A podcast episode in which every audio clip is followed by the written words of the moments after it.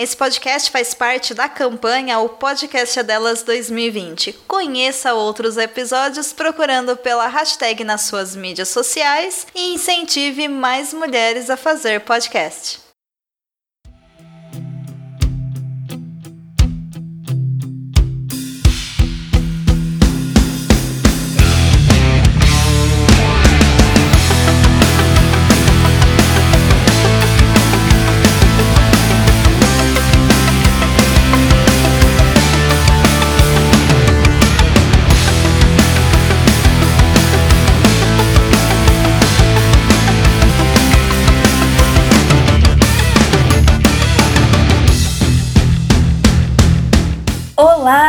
Galerinha do Pod Science! Aqui é a Rafaela. E aqui é a Ciano. E nós estamos no nosso primeiro Não Interrompa Cientista!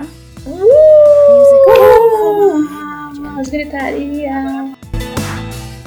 Antes de começar o episódio, apenas um pequeno recadinho. Agora você pode ajudar o nosso podcast a crescer cada vez mais. Com apenas 5 reais, você pode ajudar a gente a melhorar nossos equipamentos de gravação e a também pagar finalmente um editor para os nossos episódios. Mas não é só isso. Ajudando a gente, vocês também concorrem a cada três meses a um livro super bacana da área da ciência que vamos sortear para os nossos apoiadores. Caso queira obter maiores informações, o link estará aqui na descrição desse episódio.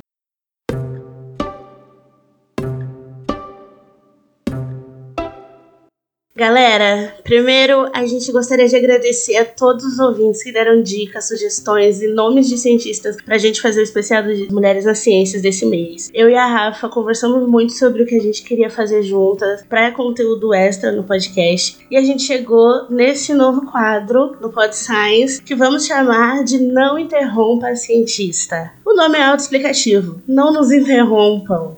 A gente tá cansada de ser interrompida em diversos lugares. Quantas vezes a gente não foi numa palestra, não viu alguma cientista se posicionando, alguma mulher se posicionando e ela foi interrompida. A gente já viu isso como pessoas famosas, a gente já viu isso com professoras nossas e a gente já foi interrompida muitas vezes.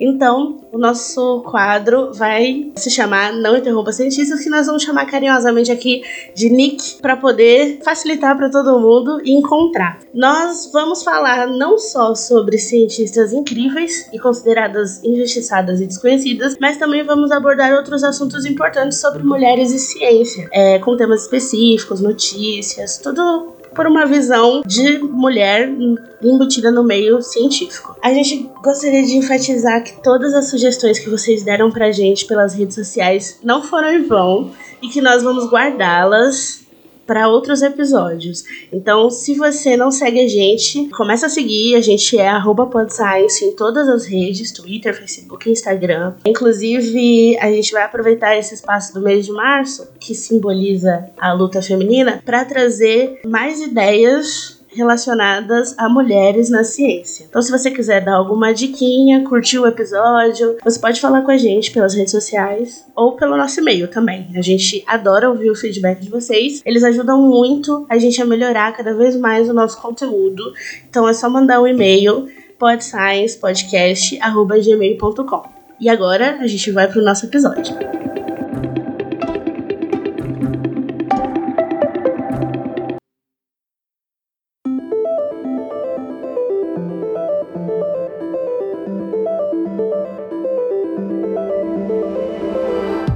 Gente, nesse episódio nós iremos falar um pouco sobre a cientista Márcia Cristina Bernardes Barbosa, professora da Universidade Federal do Rio Grande do Sul. O motivo da nossa escolha foi aproveitar a notícia que saiu no começo do mês de fevereiro no site ONU Women sobre as sete mulheres cientistas que moldaram o nosso mundo. A Márcia é a única brasileira citada nessa lista, ao lado de grandes mulheres conhecidas na história da ciência, como a Marie Curie e a Katherine Johnson. Caso então você queira ler sobre essas e outras cientistas que moldaram o nosso mundo, o link dessa lista, que está num site que é em inglês, vai estar aqui na descrição desse episódio. Bom, a Márcia, ela é formada tanto na graduação quanto na pós-graduação, no caso mestrado e doutorado, pela Universidade Federal do Rio Grande do Sul. Além disso, ela também é membro titular da da Academia Mundial de Ciências e diretora da Academia Brasileira de Ciências. Mas antes de entrar a fundo sobre a Márcia cientista, queríamos falar para vocês um pouco da Márcia fora da academia. E para isso, eu conversei com a própria Márcia e ela gravou um pouquinho sobre esse outro lado da vida dela para vocês. Meu nome é Márcia Barbosa. Eu sou física e mulher. Nasci por acidente no Rio de Janeiro. Meu pai era militar, gaúcho militar, tinha sido transferido para o Rio. E lá eu nasci, na cidade maravilhosa. Aos quatro anos, em março de 64, meu pai volta como sargento da aeronáutica para o Rio Grande do Sul. Naquele momento, os sargentos tinham tomado a base aérea, tentando defender o então presidente Goulart. Goulart, no entanto, não quis enfrentar a peleia e brigar contra o resto do Brasil. Parte para o Uruguai. E aí, aí nós mergulhamos na ditadura militar. Uma noite que durou 21 anos. Cresci nessa vila, sendo educada por meu pai, que era eletricista. A eletricidade era uma grande aventura, porque cada vez que ele ia consertar alguma coisa em casa ou fazer alguma modificação, ele me chamava. E eu tinha essa experiência emocionante de entender como é que as coisas funcionavam. O dia a dia da escola, no entanto, era controlado pela minha mãe, que era o que se chamava naquela época uma dona de casa. Minha mãe que tinha tão somente ensino fundamental, compreendia a importância do estudo para que a gente tivesse um futuro. Éramos três filhos: eu, meu irmão mais velho Alexandre e minha irmã Denise. Nós três tínhamos que estudar e ela acompanhava como um cão de guarda os nossos estudos. Nos ajudava no que ela podia nos ajudar Quantas vezes minha mãe, que tinha sido datilógrafa antes de se casar, datilografava os nossos trabalhos da escola. Meus pais, que não tinham grandes recursos financeiros, faziam o possível e o impossível para a gente poder ter livros e ter brinquedos emocionantes que podiam dar uma experiência do mundo. Como nós não tínhamos grandes recursos, estudamos na escola pública brasileira. Essa escola, que é tão maldita hoje em dia, nos deu enormes possibilidades. Foi lá que eu aprendi que a diversidade, pessoas diferentes, vindas de diferentes experiências, formam a base do conhecimento. Quanto mais diverso o grupo, melhor vai ser o time de basquete ou de futebol ou mesmo o grupo para realizar o trabalho de casa. Me lembro com muito carinho do colégio onde fiz meu ensino médio, Colégio Marechal Rondon. Professores dedicados, professores que inclusive usavam seus próprios recursos financeiros para nos ajudar. Quantas vezes usei os livros da minha professora de português, que trazia sua biblioteca particular para que a gente pudesse ler a literatura que caía no vestibular. Foi nesse colégio que eu tive uma grande aventura. O diretor tinha recebido da igreja, da qual frequentava, um conjunto de experimentos vindos da Alemanha. No entanto, a gente precisava montar isso no laboratório. À noite, depois da aula, eu ia lá e ajudava os professores a montar este laboratório. Eles me davam as instruções e eu ficava lá sozinha, me divertindo e montando os experimentos. Eu me lembro numa noite eu precisava montar um forno, porque o forno seria importantíssimo para a gente pegar os reagentes, secar e fazer cristais, o que era já uma grande aventura, fazer cristais coloridos. Peguei os tijolos, fiz furos nos tijolos, prendi a resistência e quando fui ligar o forno, qual foi a minha surpresa que caiu o disjuntor da escola. Imediatamente desliguei, fui ao disjuntor, liguei de volta, consertei o forno e até o professor chegar, nunca ninguém soube que eu tinha sido a responsável pela queda do disjuntor da escola. Espero que vocês não contem esse segredo para ninguém.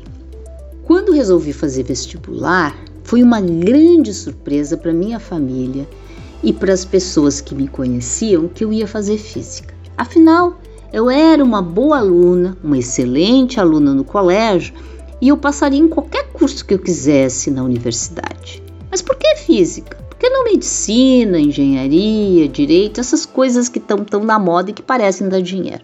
Eu tinha me apaixonado durante esse período no laboratório e na experiência olhando a eletricidade que meu pai consertava, tinha me apaixonado pela ciência, por compreender o mundo aonde eu estava vivendo. Decidi que iria ser física. Decidi que iria ser cientista. Em um momento em que no Brasil ciência não era uma coisa muito conhecida. Entro na universidade e o meu primeiro grande impacto na sala de aula foi que eu descubro que a maioria esmagadora dos meus colegas vinham de escolas privadas, numa atitude que só as escolas privadas dão. Todos eram geniais. Outra descoberta é que não haviam mulheres estudantes de física. Dos 80 alunos que entraram no ano que eu entrei no vestibular, nós só tínhamos oito meninas. Dessas, conheci só sete. E dessas, terminei só eu me formando. As demais foram fazer outras coisas. Triste, não? Mas mais triste ainda é que entro eu na universidade no momento em que o Brasil ainda vivia uma ditadura militar. A minha experiência acadêmica foi repleta de desconfiança de colegas que poderiam estar nos delatando, de jornais que a gente era proibido de ler, de não poder ter literatura russa para estudar física, porque era russa e, portanto, deveria ser ruim, e de tantos outros bloqueios, de nãos e de perda de liberdade. Mas minha geração não se aquietou. Junto com estudar ciência, ir nas aulas, estudar todos os fins de semana, como é característica do curso de física, a gente se manifestava. A gente ia nas ruas, a gente construiu um diretório que brigava por termos mais voz e vez. Hoje às vezes fico triste quando olho os alunos desmerecendo a representação estudantil que a tão duras penas foi conquistada pela minha geração. Tivemos muitas brigas, muitas lutas, muitas manifestações. E não pense que a ditadura foi embora da primeira vez que a gente foi para a rua, não. Tivemos que ir muitas vezes para a rua. E não pensem que era uma festa ir para a rua. Cada vez que os estudantes saíam, a polícia do exército, notem, não estou falando da polícia militar, não, a polícia do exército saía. E às vezes tínhamos até que fugir, porque se nos pegassem, ninguém sabia o que ia acontecer com cada um de nós. Mas a ditadura foi embora. E foi embora porque houve luta e a minha paixão por ciência continuou o seu caminho. Depois de terminar graduação, mestrado, doutorado, resolvi me aventurar no exterior e passei dois anos como pós-doc de um grupo bastante importante na minha área de mecânica estatística. Foram dois anos duros, foram dois anos em que eu percebi como o Brasil naquela época tinha uma péssima reputação, mas foi quando eu fiz as melhores relações, as melhores ligações e aprendi acima de tudo de que ninguém ia dizer para mim que eu era uma cucaracha. Me lembro que na primeira vez que falei com a pessoa com quem eu ia trabalhar lá, que era muito famoso, eu disse: o meu inglês pode ser um inglês de uma criança, mas a minha cabeça não é de uma criança. Volto depois dessa experiência interessante para o Brasil, fico aqui mais um ano como pós-doc e aí finalmente consigo emprego permanente na Universidade Federal do Rio Grande do Sul. Para muitas pessoas, conseguir um emprego numa universidade é uma espécie assim de fim de carreira, mas para mim era apenas o começo. Afinal, eu era uma mulher e eu tinha que demonstrar cotidianamente que eu tinha talento, que eu tinha esforço. No meio desse caminho de fazer uma ciência, de fazer a ciência que me apaixona, também cruzei com outros temas, além da democracia, além da liberdade, o tema de que temos que ter diversidade dentro das estruturas acadêmicas. Então, em paralelo com construir um grupo num país e num local que é academia, que é muito misógino, eu também queria lutar para que não só eu pudesse seguir a carreira de ciência, mas outras mulheres, outras meninas também tivessem essa oportunidade. E aí começa um grande esforço de conciliar essa paixão por ciência com trabalhar em mulheres na ciência. No meio desse caminho, eu me confrontei com algumas decisões. São decisões que a gente toma toda vez que vai escolher um objeto de pesquisa. E eu decidi que eu ia estudar água. Por que, que eu escolhi a água? Porque é um objeto que está em todas as partes de ciência e me permite um olhar transversal sobre ciência. Sim, eu sou uma física teórica. Sim, o que eu faço é simulação. Mas sim, eu quero fazer um trabalho que tenha significado para várias pessoas e para várias áreas de pesquisa. Passaram-se os anos, essa luta por gênero, pelo, por poder fazer o trabalho que eu quero fazer, se consolidou. Hoje eu tenho reconhecimento nacional e internacional pelas duas coisas. Uma vez, uma pessoa que estava produzindo uma história, um roteiro, que nem sei se vai virar ou não uma série, me perguntou: Márcia, como é que tu quer ser lembrada? E eu respondi: eu não quero ser lembrada. Eu quero que esse trabalho de amar a ciência e de reconhecer que a ciência só pode ser feita com qualidade na presença da diversidade não seja uma lembrança, mas se torne algo tão óbvio nos meus estudantes, nos estudantes dos meus estudantes e para cada pessoa que me ouça, que todo mundo pense que sempre foi assim. A mesma coisa eu desejo da democracia. Essa estrutura tão frágil que tem sido tão atacada, espero que daqui a alguns anos as pessoas pensem: quem são essas pessoas ensandecidas que ousaram, em algum momento da existência, questionar a eficiência da democracia?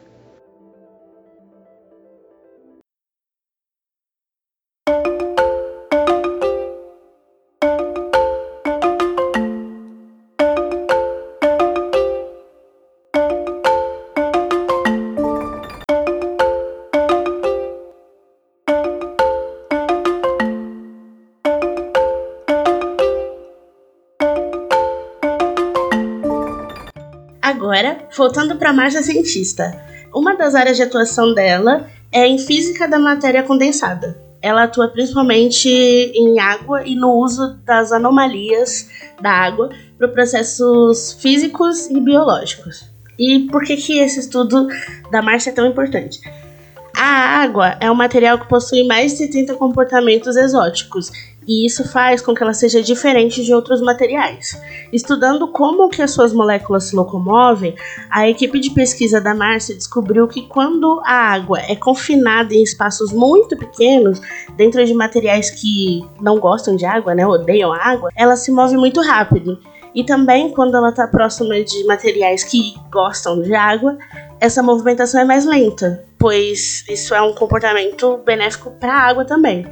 Então, esse contraste de amor e ódio pela água fez com que o laboratório pensasse em materiais como filtros nanométricos para filtrar a água do sal.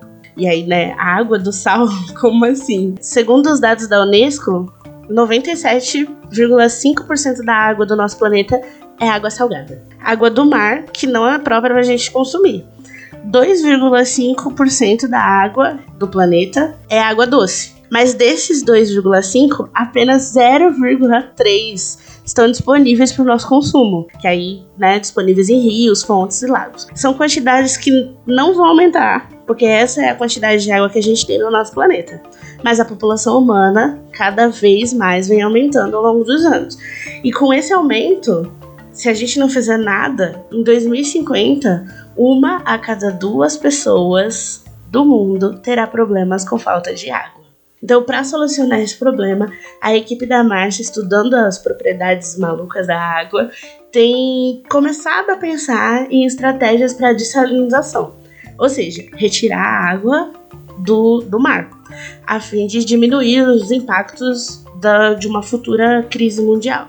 Os processos de dessalinização que são usados hoje em dia são muito ineficientes eles consomem uma energia enorme, precisam que as plantas de dessalinização sejam imensas, então é um processo caro de se fazer.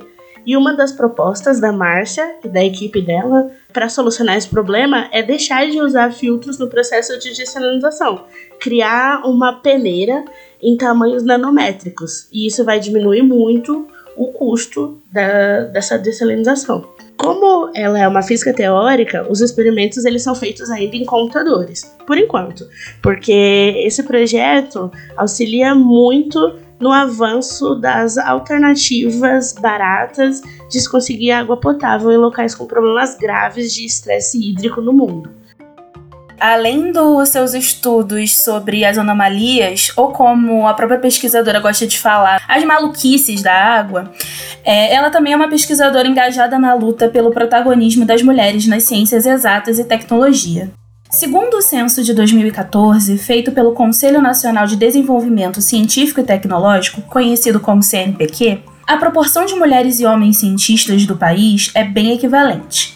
Ou seja, cerca de metade dos cientistas são mulheres no nosso país. Entretanto, quando observada essa promoção de forma hierárquica na ciência, ou seja, subindo os cargos, a proporção de mulheres diminui drasticamente.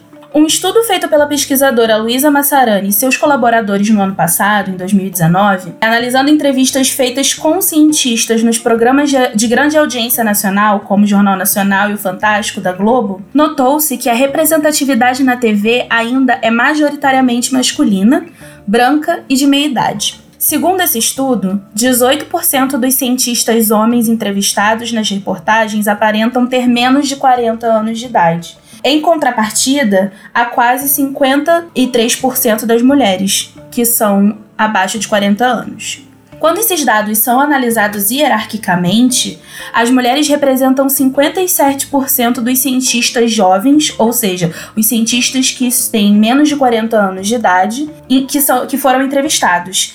E são apenas 6,7% dos cientistas sênior, que são os cientistas que possuem cargos mais altos. Na avaliação dos pesquisadores, esses indícios, por um lado, mostram a, a crescente presença de jovens mulheres nas carreiras técnico-científicas, mas, por outro lado, também da estrutura hierarquizada da ciência brasileira, em que as mulheres tiveram um papel crescente e marcante mas com menor acesso a posições de poder e cargos de direção de grupos e laboratórios. O que tudo isso significa resumidamente, né? Significa que metade da ciência brasileira é realizada por mulheres jovens. Mas quando se trata de comunicação através das mídias tradicionais, que é a TV, por exemplo, ela é feita majoritariamente por homens acima de 40 anos de idade.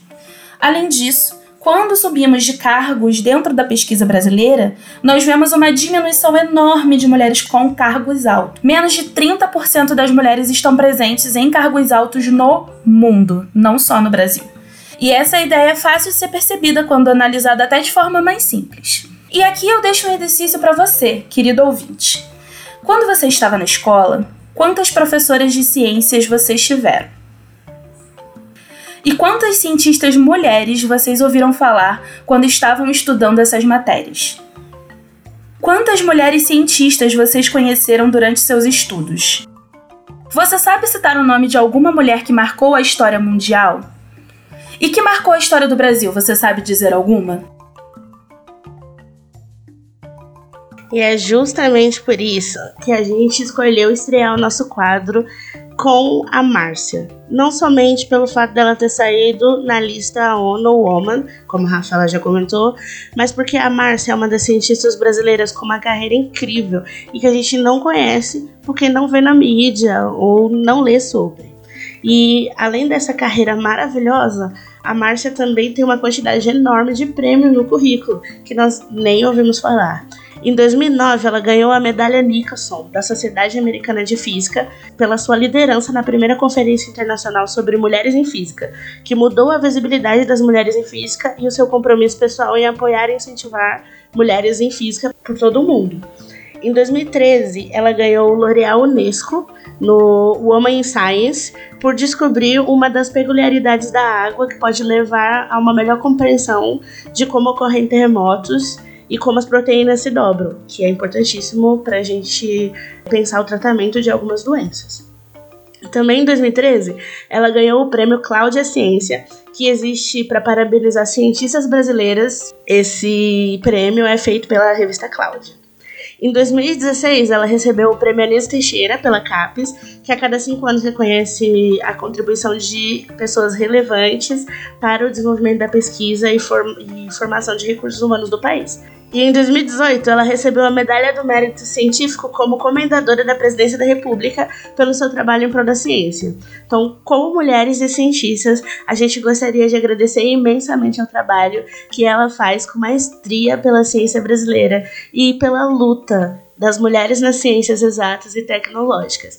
E essa gratidão veio na forma desse episódio que foi feito especialmente para ela.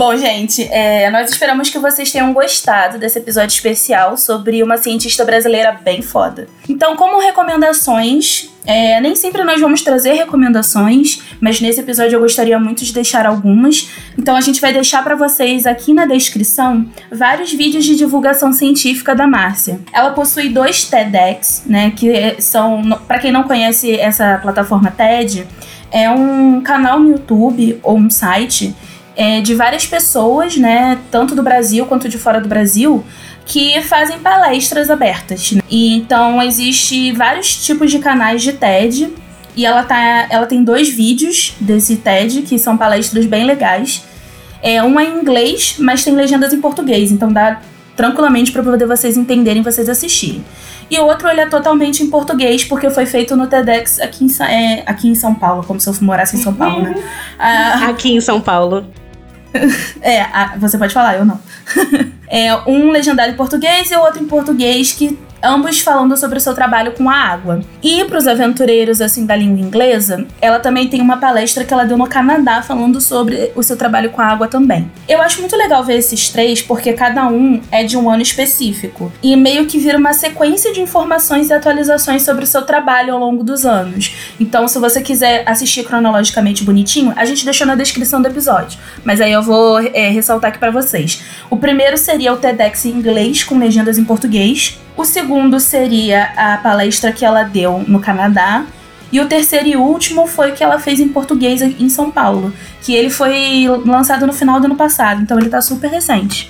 E além dessas palestras, eu, é, nós também vamos deixar uma sequência de vídeos que ela realizou em 2018 com a professora Carolina Brito, que também é da Universidade Federal do Rio Grande do Sul. Esses vídeos são um projetinho chamado A Ciência Como Ela É, e é uma sequência de sketches sobre a trajetória de uma personagem é, chamada Carlota. A Carlota é uma mulher que desde pequena queria ser física, mas para isso ela precisou passar por várias barreiras na sua vida. Vale muito a pena a gente assistir para poder entender melhor as problemáticas das questões de gênero, não só dentro das ciências exatas e tecnológicas, mas também na ciência como um todo.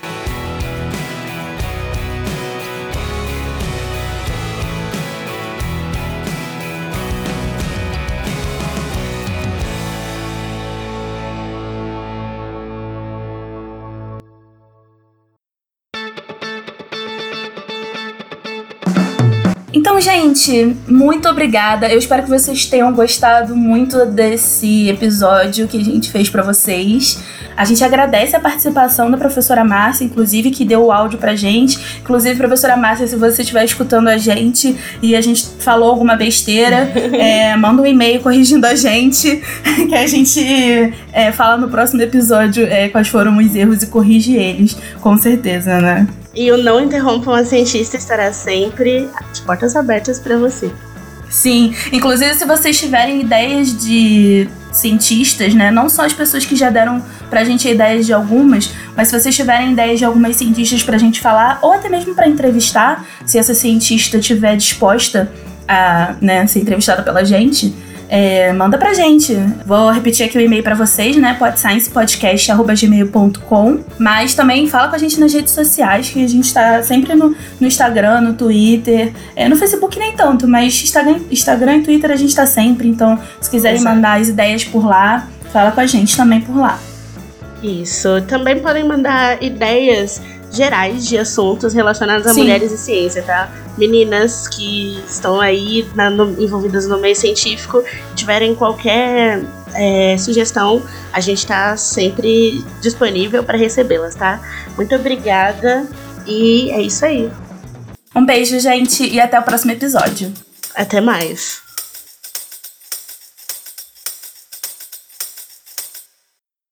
No decorrer da gravação desse episódio, a gente se deparou com a notícia de falecimento da cientista americana Katherine Johnson, uma mulher negra que revolucionou a NASA. Como a gente não queria deixar esse legado passar despercebido, a gente decidiu também homenageá-la nesse episódio. Obrigada, Katherine, por tudo.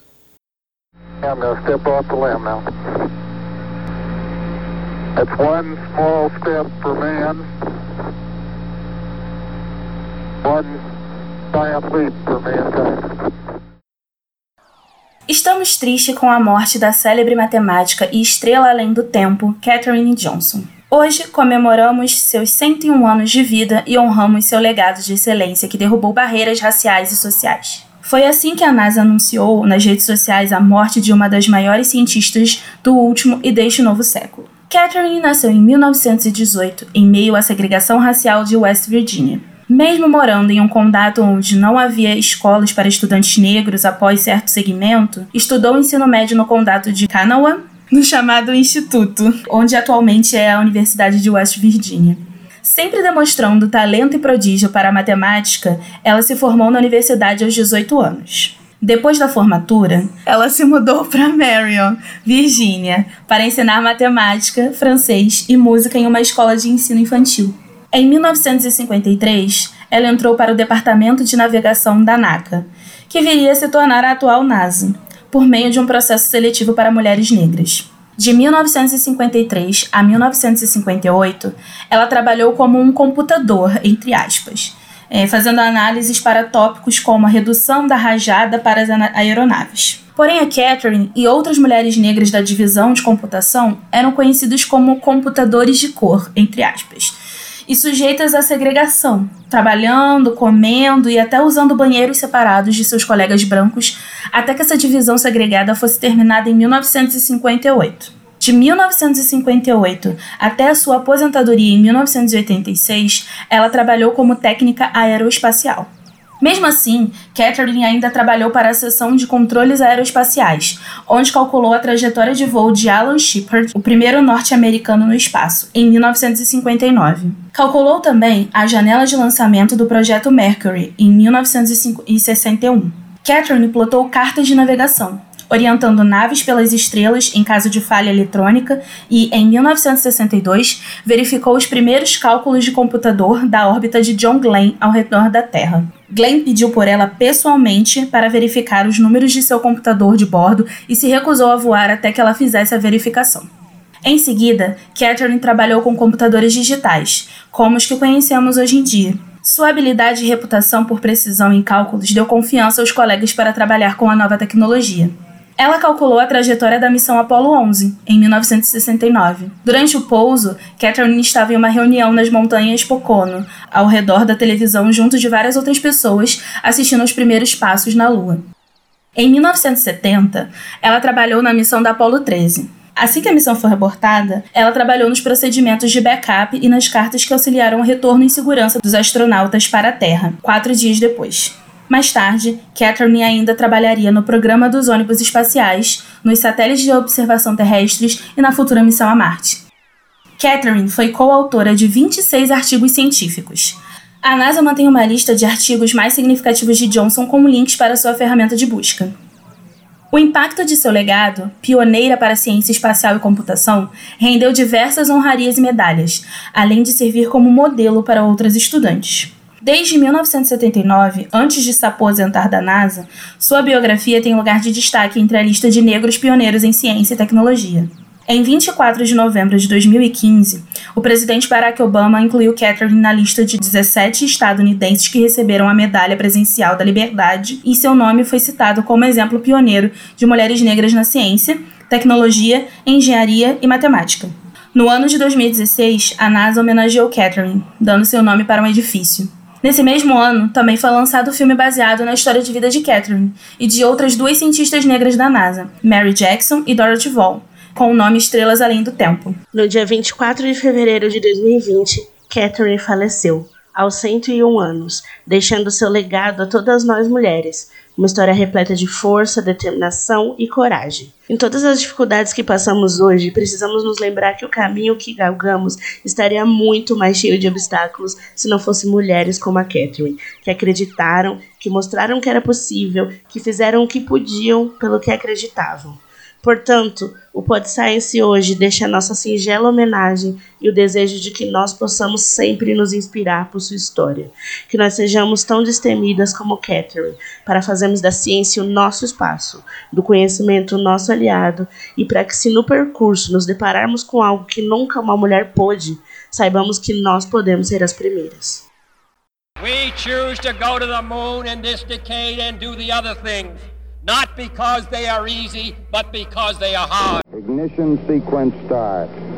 Six, five, four, three, two, one, zero.